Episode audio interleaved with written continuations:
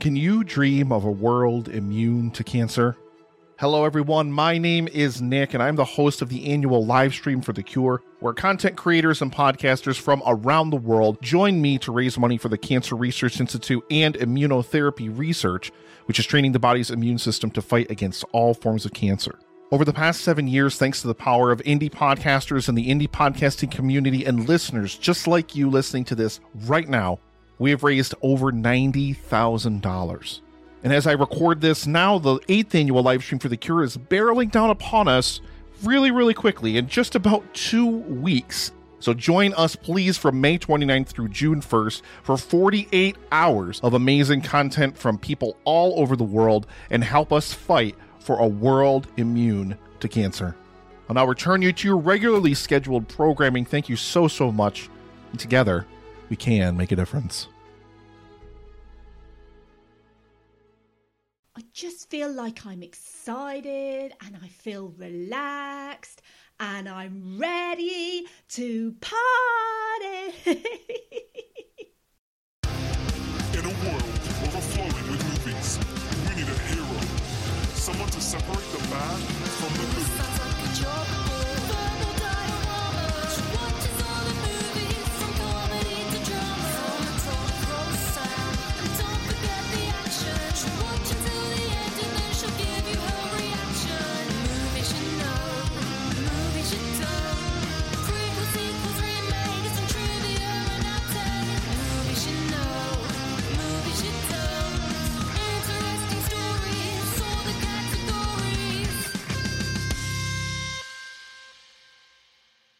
Hi everyone, I'm Em, and welcome to Verbal Diorama episode number forty, Bridesmaids.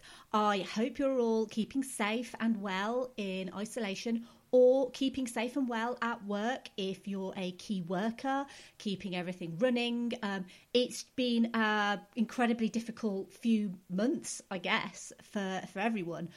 I feel like everyone, well, mostly everyone in the world has stepped up, um, and hopefully everyone can beat this virus, and um, uh, both Hellboy and Hellboy two have been really positively received, um, and I don't just mean download numbers, even though they've been really good. um, I just mean like positive receptions. Everyone just seems to really love them, um, and it's so great that people remember these movies as fondly as I do. Um, one thing you'll notice is that this episode is not Hellboy twenty nineteen. Uh, there's a good reason for that. Um, listen to Hellboy and Hellboy two if you haven't, and it explains why I have not bothered with Hellboy twenty nineteen, and I never am. So don't ever expect that to be featured on Verbal Diorama. Um, I want to start with a slight correction to the last episode, which was the episode on Hellboy two, The Golden Army. And I also want to thank Andy for pointing it out as well, um, because I said that Guillermo del Toro had received a directorial Oscar nomination for Pan's Labyrinth, but he did not. Uh, the movie did get six nominations, and it did win three Academy Awards, but none of them were for Del Toro as a director, so apologies for that little gaffe. Um, chances are I probably just got really excited, and there was probably a bit of a mix-up in my brain with The Shape of Water. So I do always try and be as accurate as possible. Sometimes it doesn't work, um, but if I do make a mistake, call me out on it, and I will try and make it right. If you're new to Verbal Diorama, welcome to my podcast. This is the fortieth episode. Um, it feels actually a bit special to have forty episodes. Um, I put a post up on Twitter about the fact that I'm coming up to episode forty, and I said it kind of simultaneously feels like, oh, you know, uh, it's amazing that I've got forty episodes. And on the other hand, I feel like, oh, why do I not have more than forty episodes? Because it feels like I should have more, but it also feels like, how have I got to forty? But for this fortieth episode, I wanted it to be something tonally different, um, and different to Hellboy and Hellboy two The Golden Army specifically. And Bridesmaids has been a favourite of mine for a very long time, um, for many reasons that I will come to. Um, but I, it's important for me that I keep the schedule a nice mix of everything. Um, and again, coming to the end of this episode, you'll hear what the next episode is. And again, it's completely different. Um But ultimately, it's always stuff that I enjoy, and always stuff that I can get something out of, um, and hopefully kind of verbally diorama-ize that over to you. So, Bridesmaids. Um, I'm going to say let's forego the Brazilian steak, and let's just get in there with the trailer. stage. Oh my God! He asked me last night. What is happening? So will you be my maid of honor? Of course I will. I don't know what I'm supposed to do. No, just whatever. Throw the bachelorette party. Yeah. The shower and. Oh my God. Let's go meet the rest of the bridal party. Oh, come on. You have to punch it a couple times. You remember my cousin Rita? They just bought a new house. It is gorgeous. I wouldn't know. I only see the kitchen and the laundry room and the ceiling in my bedroom. Sometimes the floor. This is Becca from work. Is this your husband? Oh, no, I don't know him. I'm single. I was so distraught when I was single. And I'm fine being by myself. Oh, Becca. This is Dougie's sister, Megan. You must be Annie's fella. I'm not. He's not. I'm not with him. I'm glad he's single, because I'm going to climb that like a tree. You have to meet Helen. You're so pretty. You're so cute. Did you come from work? What are we doing for the bachelorette party? What about, like, a princess theme? Versace meets the gold rush. I'm thinking tanned gentlemen that swallow fire and wear sarongs. Female fight club. We grease up. Surprise! Beat the crap out of her. I don't hate it. Vegas it is. I had a dream last night that we went down. Oh, God. You were in it. What? Excuse me, ma'am. Please return to your seat. She's not great at flying. I have something that might help you relax. I'm ready to party! Oh, yeah.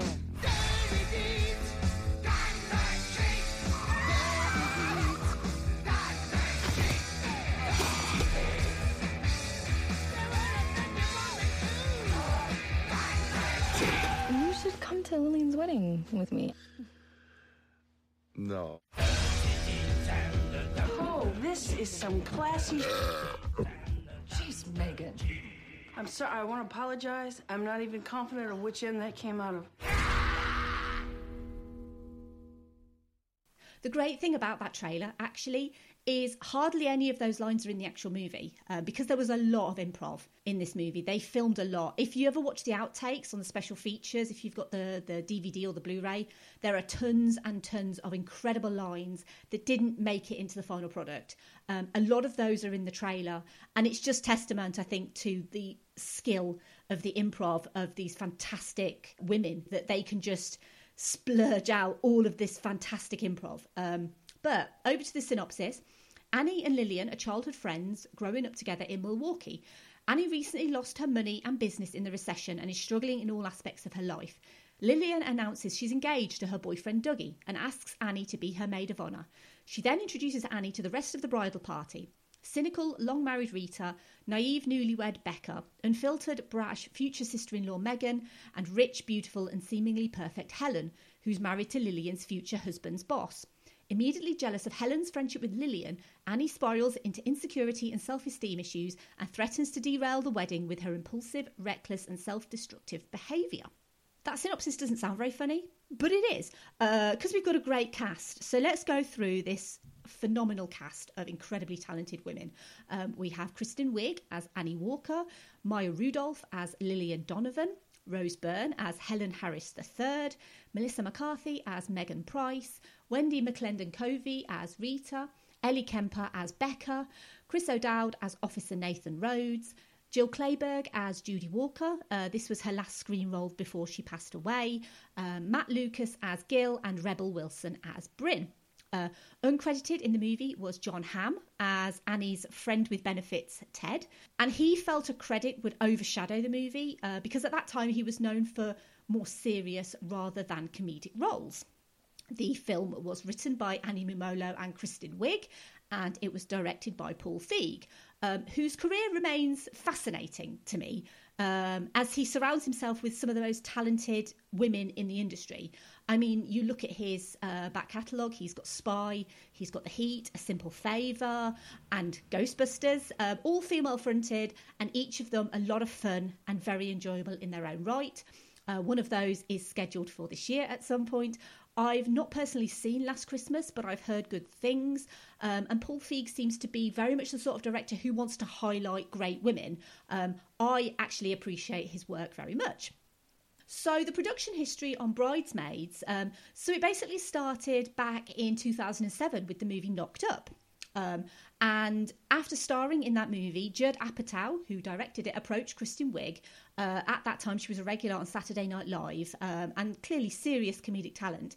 And he asked her if she had any ideas for a screenplay as a starring role for her. Wiig had previously provided the idea for The forty-Year-Old Virgin and inspired Steve Carell to create the character. Um, obviously, The forty-Year-Old Virgin was a massive hit in two thousand five, and that launched Judd Apatow's directorial career. Um, so Wiig, given that responsibility of thinking about any ideas, she teamed up with her friend and collaborator Annie Mumolo um, to write a script for, which was then titled Maid of Honour. Um, so Wiig was working on S N L in New York and Momolo lived in L A, and they would meet up at weekends and liaise with Apatow for suggestions and notes, and then Wiig would fly back to New York. So obviously a really, really busy time for everyone. Um, Judd Apatow contacted Paul Feig in two thousand seven to tell him that they were doing table readings for a particularly interesting script. Um, Paul Feig was really interested. Um, he actually thought the project was completely kaput. He thought it was over until he was contacted again in twenty ten with news the project was going ahead. And at that point, he said, I want in. This sounds brilliant. Um, so the casting went ahead in twenty ten. Um, Maya Rudolph was cast because she was already really good friends with Kristen Wiig. Um, they needed to have Annie and Lillian to have a very clear expositionless friendship, because we don't really know anything about their friendship other than their friends. It doesn't go into any great exposition about them other than they met when they were eight years old. Um, and because they were such good friends, because they had this chemistry, Maya Rudolph fit the bill.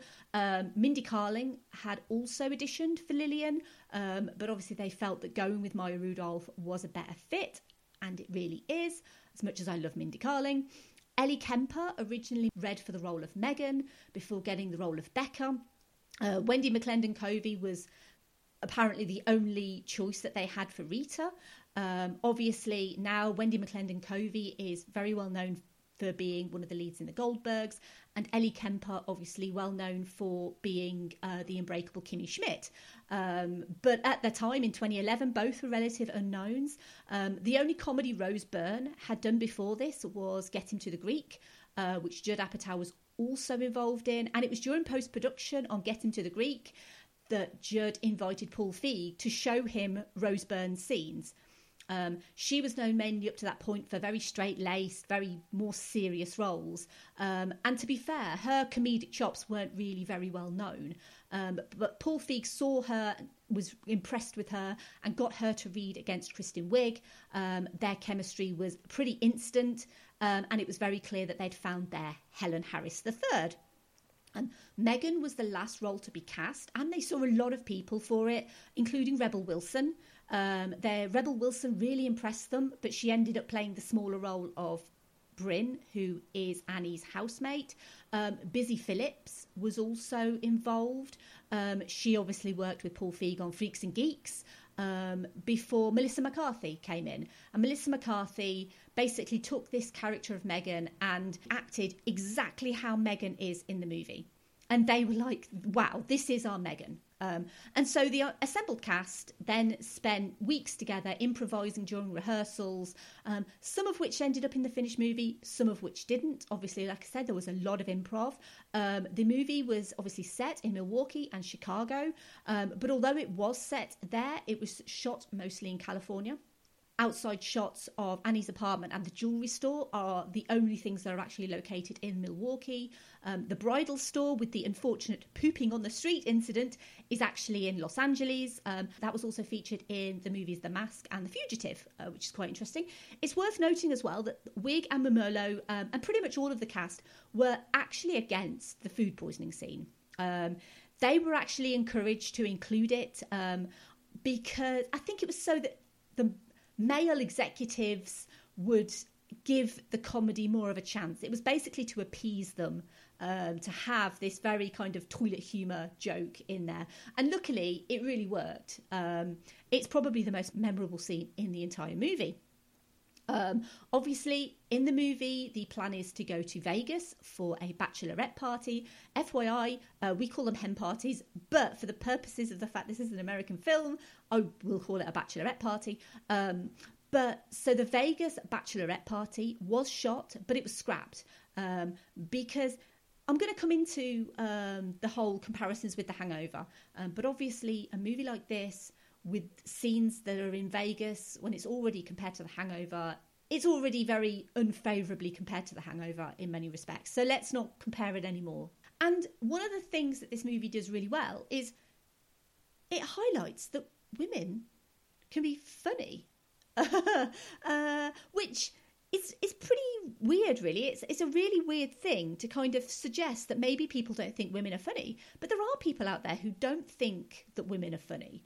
Um, but women have been funny since the dawn of time. Um, I still think that Inside Amy Schumer is one of the funniest T V shows that I've seen for a long time. I still regularly look up clips of that show on YouTube just when I need a bit of a laugh, because she is just, just phenomenal with comedy. Women in movies, um, never really allowed to show that they were funny. Um, because roles for women in traditional comedies usually consisted of, you know, the nagging wife or girlfriend or a prospective wife or girlfriend. And that's tended to be the, the typical roles for women in comedy. Um, occasionally women were the lead, um, but hardly ever in an ensemble comedy, apart from a few very notable exceptions. So back in the eighties, uh, a trail had been blazed with Nine to Five. And they're moving into the nineties with The First Wives Club, which again was a uh, a small ensemble, again with nine to five. These weren't big ensemble female casts. They were relatively small ensemble female casts. Um, but arguably the heritage of female-driven comedy goes all the way back to nineteen thirty-nine. And in nineteen thirty-nine, a movie came out called The Women. It was based on the play of the same name by Claire Booth Luce, uh, a woman. And it starred Norma Shearer, Rosalind Russell, Mary Boland, Joan Crawford, Joan Fontaine and Paulette Goddard, all women, as women living in Manhattan, uh, wealthy women, and they were all interconnected by their love lives. It's famous for being about men. I think the tagline is something like, it's all about men or something. Um, but no men actually appear in the movie at all. It was, like Bridesmaids, directed by a man. So it's directed by a man called George Cukor. Um, but interestingly, for nineteen thirty-nine, it was written by women. So it was based on the play, obviously Claire Booth Luce. She wrote the play, and then the screenplay was by Anita Loos and Jane Murfin. Um, and it's still regularly cited as one of the best films of nineteen thirty-nine. Where Bridesmaids is concerned, obviously we have um, six central female characters. Um, they're all very, very different characters. They're all portrayed very differently. So going through the characters, um, so first of all, we have Annie. Um, and Annie is self-destructive, I think, is is putting it mildly. Um, she's very afraid of intimacy. Um, it's clear that she's struggling with some sort of mental health issue, whether it's kind of depression. She just generally feels very out of control um, in her life. Um, and that's that's a societal thing, because I think as a society she's depicted as being in her thirties, and as society um, basically tells women in their thirties that you need to have it all. You know, you need to have a man, you need to be married, you need to have children, you need to have a good job, you need to be able to clean your house, you know, you need to be green fingered, you need to be an excellent cook. All of these things that society tell us women in our thirties that we have to be. Um, so she's feeling very pressured. Um, she's kind of expected to have it all, have her life kind of sorted, but she tried, the recession happened, and now she's kind of stuck in a bit of a rut. Really, her only source of joy and positivity is Lillian.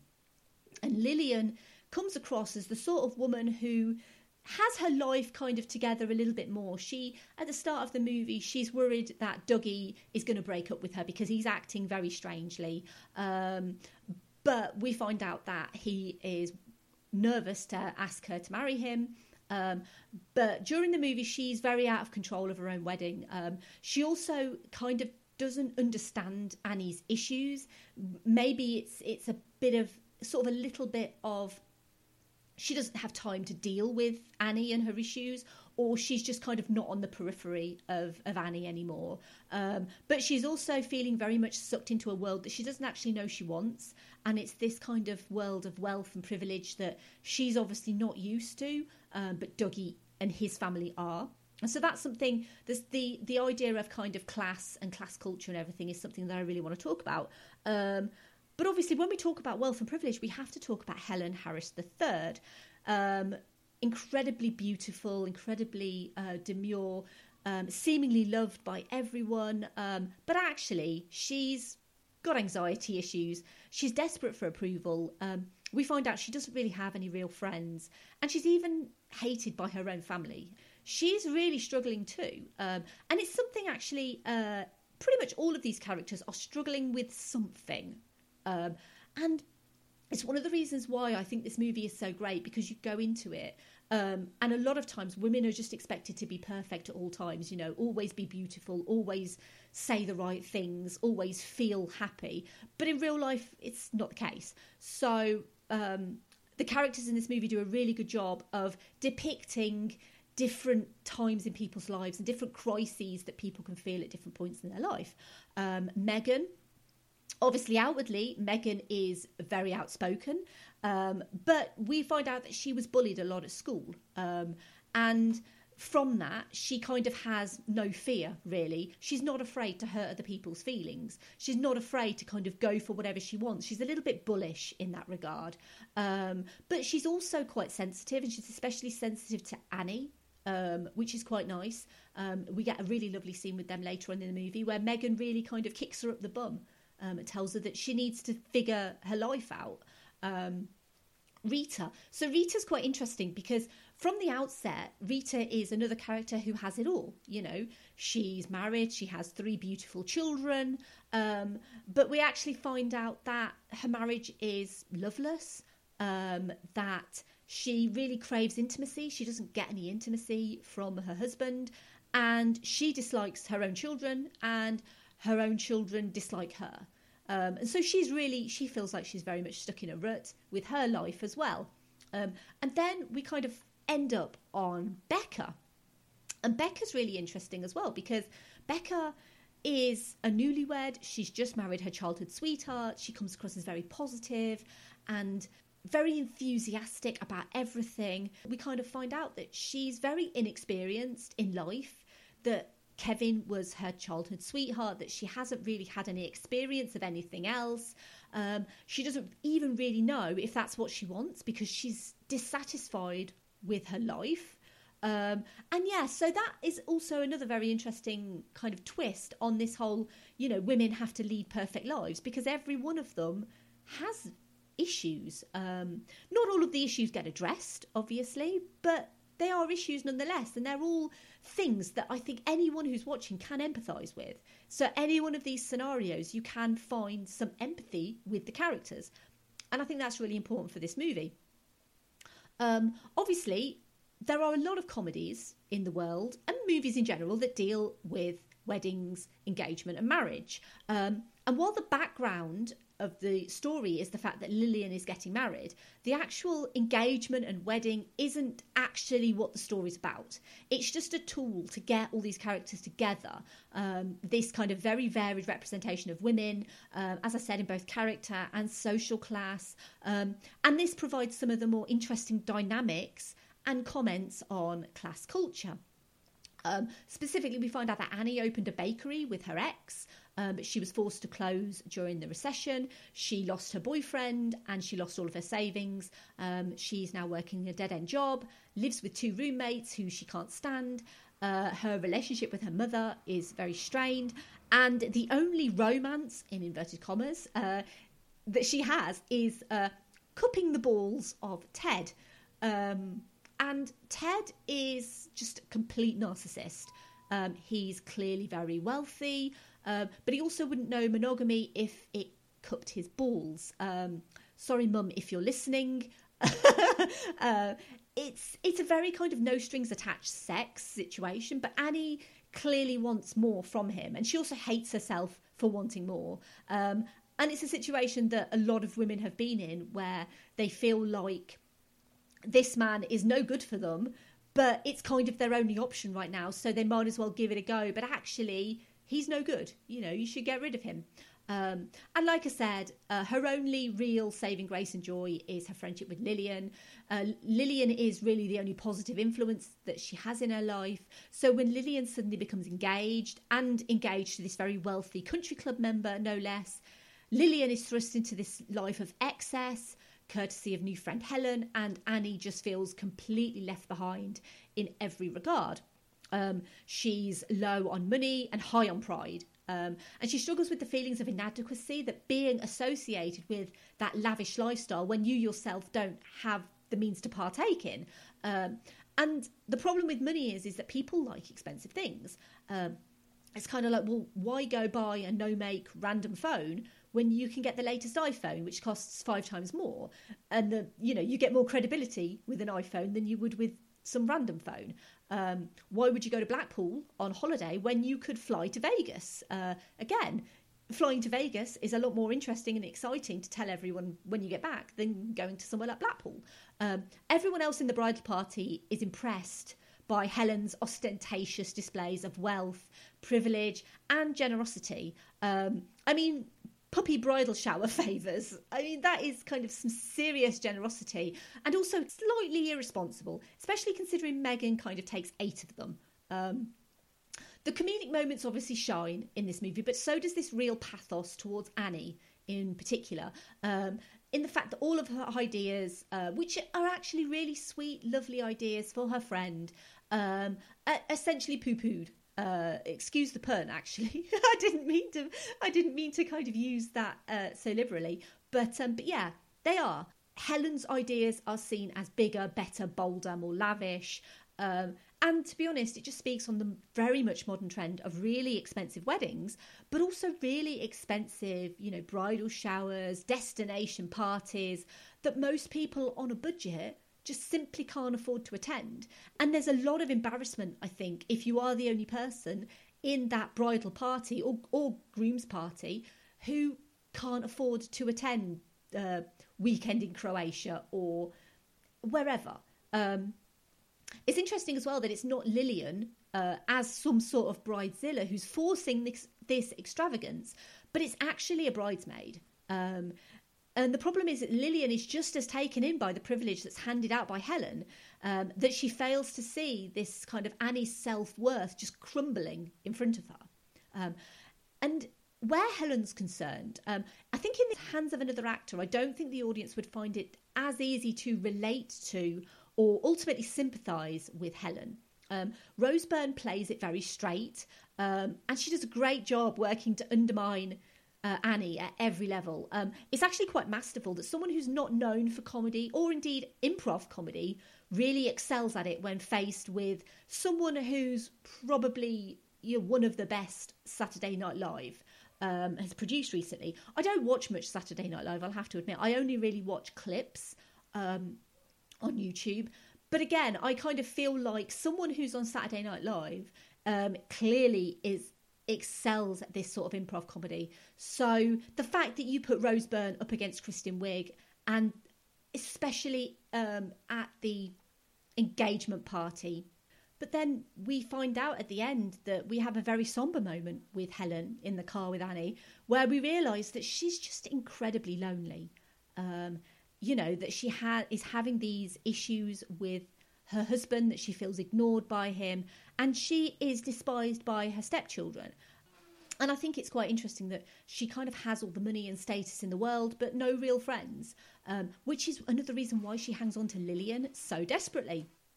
The men of the story, other than Nathan, uh, Officer Rhodes, who provides Annie with some semblance of the love that she craves, are pretty much on the periphery in this movie. Um, Ted is only there to show how low Annie really is and just how low she can go, um, that she's prepared to sleep with such a self-obsessed narcissist who deems her his number three. Um, Lillian's fiancé Dougie only says two words in the whole movie, literally, I do. And obviously Lillian's father bemoans paying for a wedding that's getting more and more extravagant, uh, mainly because of Helen's controlling nature. Usually in a movie like this, the men would be front and centre, or at least featured in some way uh, as a foil for the characters. Um, but Nathan being given the most prominent uh, role is actually quite clever, um, because he's the smart, kind of sensible, lovely guy who's just given such an emotional depth by the wonderful Chris O'Dowd. Um, and Chris O'Dowd, uh, this is his biggest and most memorable Hollywood role. He's a great comedian generally, um, but he excels at the sensitivity needed for a character like Nathan, um, a character who's there to basically show Annie, this is what you could get, you know, this is what you deserve. You deserve this love and this affection, and I am willing to give it to you, but you have to be prepared to open up to me. Um, but just on an F Y I, he's great in the I T Crowd. Um, it's one of my favourite comedies of all time. I want to talk a little bit about uh, awards recognition, because this movie was actually nominated for Best Original Screenplay and Best Supporting Actress Academy Awards. Um, it didn't win either, um, but I kind of feel like the fact a female-led, female-written comedy actually got nominated for two Academy Awards is quite inspiring, um, because I want to talk about women in Hollywood comedies in a little bit specifically, and, and sort of how Bridesmaids has actually changed uh, female-fronted comedy for the better.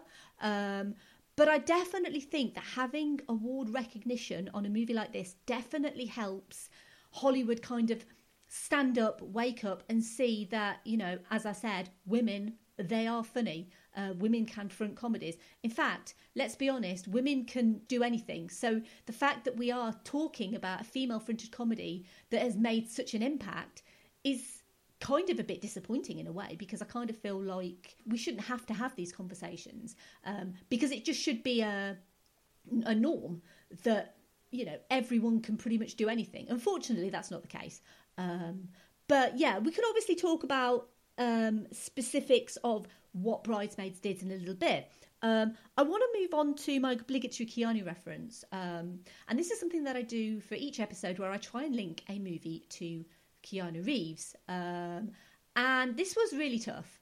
And I, I have said for a while that I think I'm going to find this really tough. This has been the most difficult one. Um, and I even contemplated asking for help. Um, but luckily, something came to me. And it's not really a link to the movie. It's very tedious, but I'm going to use it anyway. Uh, because Keanu Reeves does have a link to Bridesmaids. Of course he does. Um, because when he and I get married, which will happen, we will have some bridesmaids. There you go. That's it. That's it. I'm, I'm embarrassed for myself, but that's it. Um, yeah, there was, there was nothing much really out there. Um, it's very difficult. It's getting harder. Oh, God, I don't know what I'm going to do for the next one. Uh, ooh, okay, I've got an idea, but um, well, it's a bit rude, but we'll we'll see. Um, so music-wise, obviously the main song in this film is the Wilson Phillips song "Hold On." Obviously, it's a certified banger.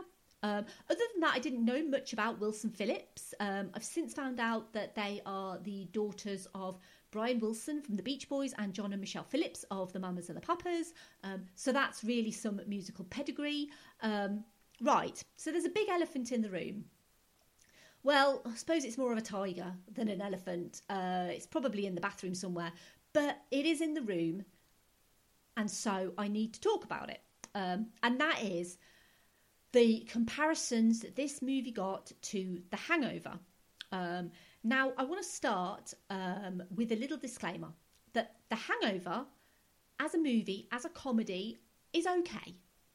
I've watched it a few times. I laugh occasionally. Um, I don't think it's aged very well. Um, it's deeply uncomfortable to watch in places.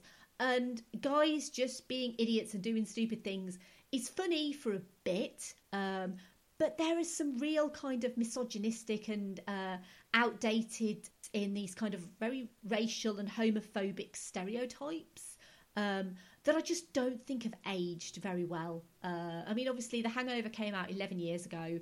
Times were different eleven years ago, but I don't think it's funny in twenty twenty. Um, I do think the first Hangover movie has some merits. I think it has a good cast. I think Bradley Cooper is great in it. Um, and obviously he's attractive, so yeah, I like him. Um, and there are some mildly amusing scenes. But comparing Bridesmaids to The Hangover is a bit like comparing peas to ice cream. And that might sound weird, but I kind of feel like, well, yeah, sure, peas are fine. Everyone can enjoy peas. They're, you get something out of them. They're nutritious and they're fine. But do you want to eat peas? Because ice cream is so much nicer. It's got so much more flavour. Um, it's more enjoyable. Like, you will always enjoy eating ice cream. You will sometimes enjoy eating peas, but sometimes, given the choice, you would always go for the ice cream. And so I feel like it's a very weird comparison to make. Just because you have a comedy starring men and a comedy starring women, it doesn't mean that the female comedy is the female version of the male comedy. Um, and personally, I just think Bridesmaids is better in every regard. Um, and that, I think that's because Bridesmaids actually likes women, um, which is kind of a good place to start. Um, and I don't just mean for female viewers. I think it does work for female viewers, but I think it also works for male viewers as well. Whereas the opposite way, The Hangover works, I think, well for male viewers, but I don't think female viewers actually get a great deal from The Hangover. Um, Bridesmaids actually treats women as people, um, as genuine human beings who have flaws, you know, who, yeah, burp and fart and have insecurities. And they also try and one-up each other. And they poo and they vomit. Uh, because, newsflash, women do all of those things. Um, but these women are also kind and supportive and funny, seriously funny. And I don't know how much of The Hangover was improv. I assume quite a bit was improv in The Hangover. Um, but I just feel like the comedy just feels so much more natural in Bridesmaids. Um, Bridesmaids has an enduring legacy that obviously something like The Hangover just doesn't. Um, and the main reason for that is obviously The Hangover is a male-fronted comedy in a sea of male-fronted comedies. So why would it be a trailblazer for anything? Um, but Bridesmaids kind of has this distinction of being the first. Um, and when I say first, obviously, I know I mentioned the eighties and nineties, and I mentioned nineteen thirty-nine. Um, but Hollywood is different now. Hollywood doesn't want to take risks. It always wants to make loads of money. Um, and it wants a formula that's proven. Um, and so when Bridesmaids came out, um, you had this kind of natural advent of other really smart female-fronted comedies. Um, just off the top of my head, the likes of Trainwreck, Um, starring aforementioned Amy Schumer, which I think is a really great, funny movie. Um, there's also the recent Booksmart as well, which is so fantastic. Um, Blockers, um, it's obviously a bit more raunchy, um, but again, it, it really is hilariously funny. And Girls Trip. Um, I laughed so hard at Girls Trip. Um, I mean, there is one scene in particular um, that probably I'm not going to say it made me pee myself, um, but if it did, then it would have been in keeping with the movie. So um, but all of those movies all owe a debt to Bridesmaids, um, and that's no small feat, because in the wake of Bridesmaids, other studios did kind of scramble to get their own female-fronted comedies made, um, but there was this predicted boom of R-rated uh, women's comedy that didn't really materialise. Um, a lot of the comedies that I mentioned, they're not R-rated. I think maybe Trainwreck might have been. We don't have R ratings over here, so I'm not entirely sure of the rating of Trainwreck. But the others, um, I don't think they were R-rated. Prove me wrong, let me know. Um, the majority of Bridesmaids' successors have been a bit tamer. Um, I think also a good successor to Bridesmaids was probably something like Pitch Perfect as well. Pitch Perfect was obviously very comedically focused, Um, but also very musically focused as well. Um, again, that was a more of a tame kind of movie. It still had vomit in it, though, because, you know, girls vomit. Um, but as with most things in Hollywood, as I said, all it takes is one to be successful, and then the floodgates open, and then we get a thousand carbon copies. Luckily, the vast majority of, of movies that are very kind of female-centric comedies have, on the most part, been good. Uh, we haven't really had anything that's very substandard that I'm aware of. Bridesmaids is often seen as groundbreaking, and in many ways it is. Um, it showed you could make a relatively cheap movie written by and starring women and make it just as funny as any male-driven comedy, and also turn it into a zeitgeist-forming powerhouse. Um, I've read some pieces online that suggest it's not feminist, because all Lillian wants to do is marry Dougie, and all Annie wants to do is find love, kind of first from Ted, and then from Nathan. And then to win Nathan, she needs to get into the kitchen and bake. Um, but I feel like the feminist argument, first and foremost, is about women having choice and having autonomy over their lives and bodies. Um, Annie has self-esteem issues so deep-rooted that she goes to an absolute bellend for regular sex. And while the movie makes her story have a romantic element to it with the introduction of Nathan, he's also the kick up the bum she needs to stop focusing so much of her energy on Helen and start focusing that energy on herself. Um, and as I said, Megan is also a really great kind of force for good for Annie, because Megan tells her that she's her own problem, but she's also her solution. And Annie wanting a mutually beneficial and satisfying relationship might not be something that a therapist would advise at this kind of stage of her life, um, and especially if she is kind of, you know, suffering from some sort of mental health issue. Um, however, Nathan's very calm, sensitive demeanour is more suited to kind of her frantic, frenetic energy. In the absence of Lillian in her life, which is the thing she fears the most, is losing Lillian. She feels like she needs someone to replace that calmness. Um, and I think people forget that there's no one-size-fits-all solution for mental health. Um, but ultimately, the person who's suffering is the one that needs to acknowledge it and also needs to make steps to get the help that they need. So, yeah, uh, I feel like I've gone on a bit of a low note, but it is a very funny movie. But it's also a great encapsulation of female friendship and how we can tear each other down, but also how we can build each other up. Um, surround yourself with those beneficial relationships, whether it's just friends or more, and you'll shine. You will eventually get the good things in life. And I believe that. I genuinely do. So financially, um, the movie was actually made for about thirty-two point five million dollars, um, which is not a lot in Hollywood, not even in two thousand eleven, it's not a lot. It ended up grossing two hundred eighty-eight point four million dollars worldwide. Um, interestingly, males made up thirty-three percent of the audience and women the other sixty-seven percent, and sixty-three percent of those people were over the age of thirty. So there was a clear demographic that they were looking for, and they got it. Um, again, it's, I think it's tantamount to great marketing of this movie. The trailer is really good. And the sheer powerhouse of having all of these women in one movie.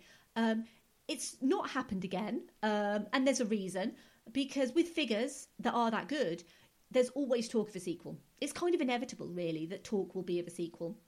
And their sequel was discussed, um, but Judd Apatow wanted it to be better than the first.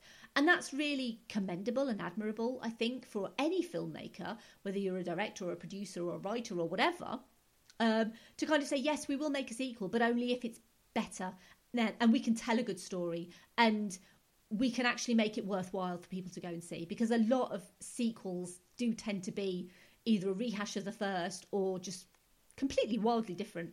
Um, some of them good, some of them not so. But at the time, Kristen Wiig and Annie Mumolo had moved on to another project. Universal did attempt to produce a sequel without their involvement. They wanted it to focus on Melissa McCarthy's character Megan, um, but it actually never materialised, and McCarthy admitted that she would not contemplate a sequel without the rest of the cast being involved. So they have a very clear bond, these women. It's very clear that they enjoyed working together, that they got a lot from each other, and a sequel will probably never happen. Um, but I'm fine with that. I am okay with that. As long as we get more like it, I am absolutely fine with it. Okay, so moving over to social media, what I do is I always um, ask on social media. So I go to Twitter, Instagram and Facebook, and I ask for people's thoughts on the movie, Uh, what their memories are, and basically whether they like it or not. Um, and got a d- great deal of thoughts for Bridesmaids, only on Twitter, um, but all very, very positive, which is lovely. Um, so, first of all, we have a regular contributor, Andy. I'm pretty sure he's contributed on every single episode so far. Um, I might have to go back and check. But uh, Andy at Geek Salad Radio said, "Perhaps Kristen Wiig's greatest creation. However, Maya Rudolph and Melissa McCarthy absolutely steal this show." Which they do. I've mentioned the cast, how brilliant they are. Uh, Melissa McCarthy is a revelation in this movie, but I'm really impressed by Rose Byrne. I have to say, I never expected that sort of comedy out of Rose Byrne, and now she's featured in quite a few comedies. um, Bad Neighbours, I think you guys call it Neighbours in America, Instant Family she was in as well. Um, yeah, she seems to really excel at comedy, um, so it's, I think it's really great that that's career um, prospect has opened up for Rose Byrne. Um, at Josh Mike King said, I totally just watched that again the other day and it's still fantastically hilarious. Chris O'Dowd is my freaking hero after I T Crowd. Comedic genius and such an amazing cast of funny women. At Betamax Pod said, Maya Rudolph in the street like a dog, plus bonus bastard John Hamm. At Robin Hood Pod said, absolute belter.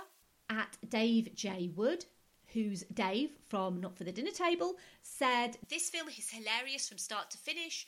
My highlight is the aeroplane scene. Oh, you do, do you? Yeah, great casting, great comedy, and shows that the hen do is always better than the stag.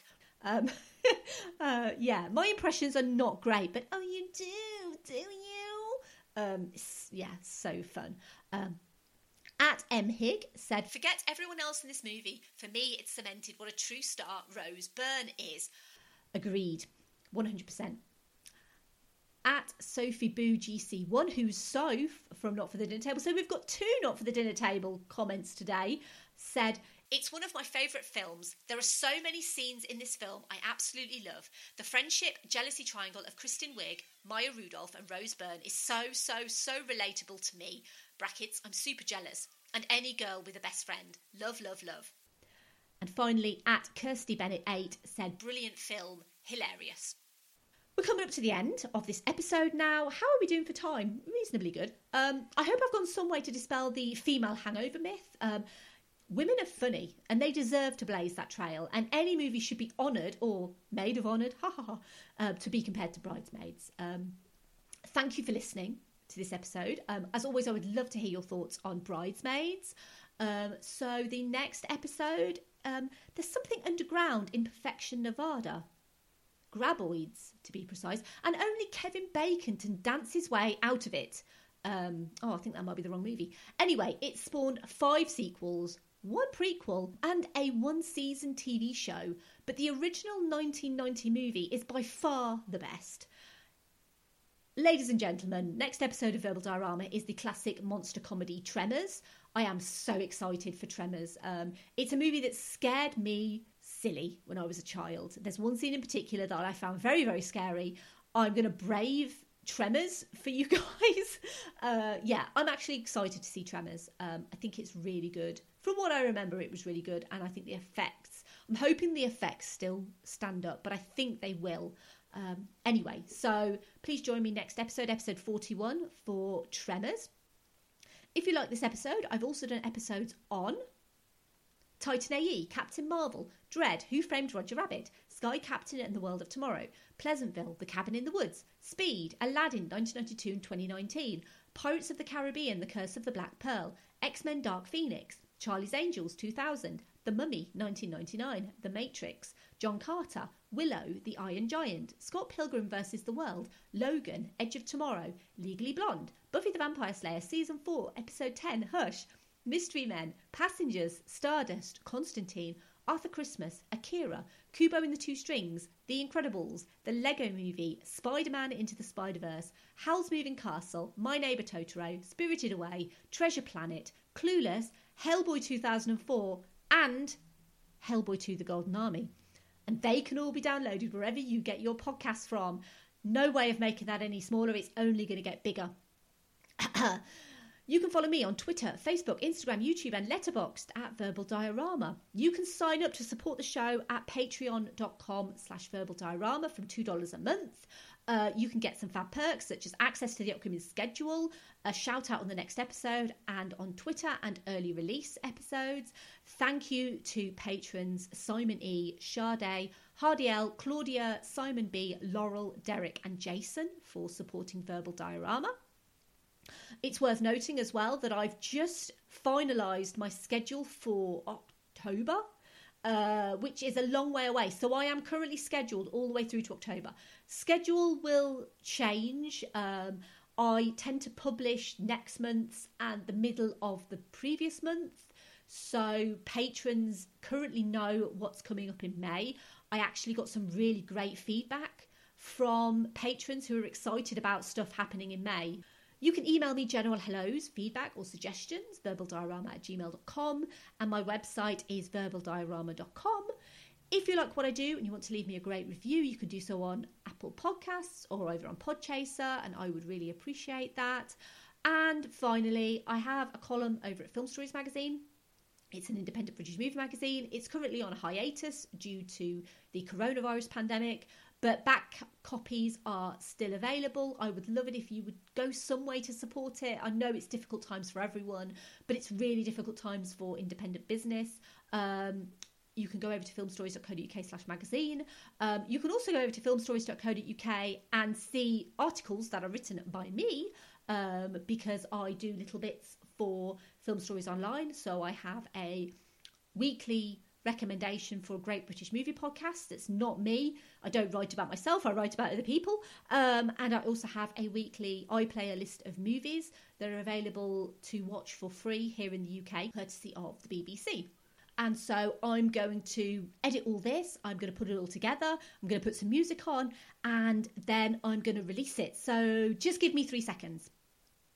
Three seconds? You can't release a podcast in three seconds. You're setting me up for failure already. My impressions are rubbish. Bye. Movie should know. Movie should know.